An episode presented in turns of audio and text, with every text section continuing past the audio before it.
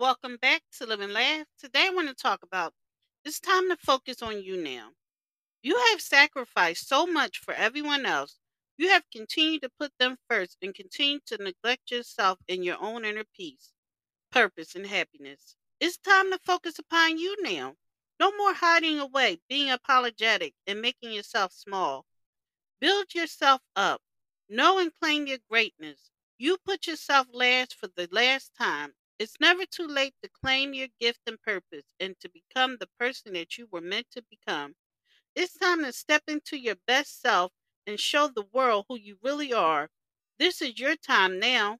Thank you for listening. If you know anyone that could benefit from this, please go ahead and share it.